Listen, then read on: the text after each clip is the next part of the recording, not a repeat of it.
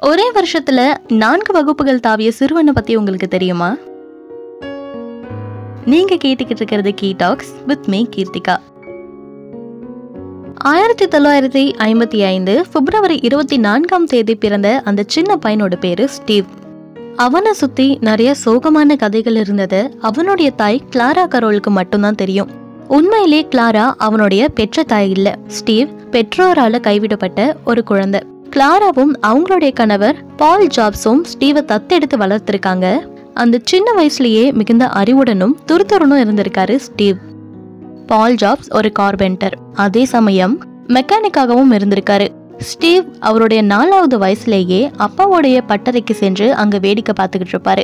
பழைய ரேடியோவை கழட்டி பார்க்கறது புதுசா அறிமுகமான டிவியை பற்றி தெரிஞ்சுக்கிறதுன்னு எல்லா எலக்ட்ரானிக் வேலையும் பழகிருக்காரு எழுதுறது படிக்கிறதுன்னு அந்த சின்ன பையனால பெரியவர்களை போல வேகமாக செயல்பட முடிந்திருக்கு. ஸ்டீவுக்கு அஞ்சு வயசு இருக்கும் போது ஆர்மேனியாவிலிருந்து கலிபோர்னியாவிற்கு அவனுடைய குடும்பம் குடிபெயர்ந்திருக்காங்க. அங்கிருந்த ஹோம்ஸ் டெட் என்ற ஸ்கூல்ல ஸ்டீவை சேர்த்திருக்காங்க. அங்க எந்த ஆசிரியர் பாடம் நடத்த வந்தாலும் அந்த பாடம் அந்த சின்ன பையனுக்கு ஏற்கனவே தெரிஞ்சிருக்கு. இந்த விஷயத்த தெரிஞ்சுக்கிட்ட அவனுடைய டீச்சர்ஸ் ஸ்டீவோடைய அம்மாவான கிளாராவை கூப்பிட்டு இந்த விஷயத்த அவங்க கிட்ட சொல்லியிருக்காங்க. ஸ்டீவுக்கு ஒரு சிறப்பு தேர்வு நடத்திருக்காங்க. ஒன்றாம் வகுப்பு படித்து வந்த ஸ்டீவ் நான்காம் வகுப்பு பாட கேள்விகளுக்கும் ரொம்ப ஈஸியா பதில் கூறியிருக்காரு. இதனால அவனை உடனடியா நான்காம் வகுப்புல சேர்த்து கொள்ள பள்ளி நிர்வாகம் ஒப்புக்கொண்டிருக்காங்க. ஆனா ஸ்டீவ் வகுப்பு மாறி படிக்க மறுத்திருக்காரு. இருந்தாலும் அரையாண்டு தேர்வு முடிஞ்சதுமே இரண்டாம் வகுப்புக்கு மாற்றியிருக்காங்க.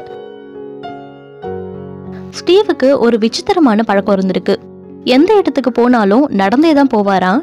ஒரு முறை தான் புதிதாக கண்டுபிடித்த தானாகவே இயங்கக்கூடிய ஒரு கை விசிறிய தன்னோட நண்பன் கிட்ட காட்டுறதுக்காக மூன்று கிலோமீட்டர் தூரம் நண்பனோட வீடு வரைக்கும் நடந்தே சென்றிருக்காரு ஸ்டீவ். அப்பொழுது ஆறாம் வகுப்பு தான் படித்திருக்காரு. ஸ்டீவ் ஒன்பதாவது வகுப்பு படிச்சுட்டு இருக்கும்போது தன்னுடைய நண்பரான ஓஸ்நாய் கூட சேர்ந்து ஒரு சின்ன கம்ப்யூட்டரையும் வடிவமைத்திருக்காரு அப்பெல்லாம் ஸ்டீவ் கையில சாப்பாட்டுக்கே பணம் இருக்காது. அவ்வப்பொழுது சோடா மட்டுமே குடித்து அவருடைய பசியை போக்கியிருக்காரு. அதன் காரணமாக அவர் கண்டுபிடித்த குட்டி கம்ப்யூட்டருக்கு கிரீம் சோடா கம்ப்யூட்டர் என்ற பெயரையும் வைத்திருக்காரு.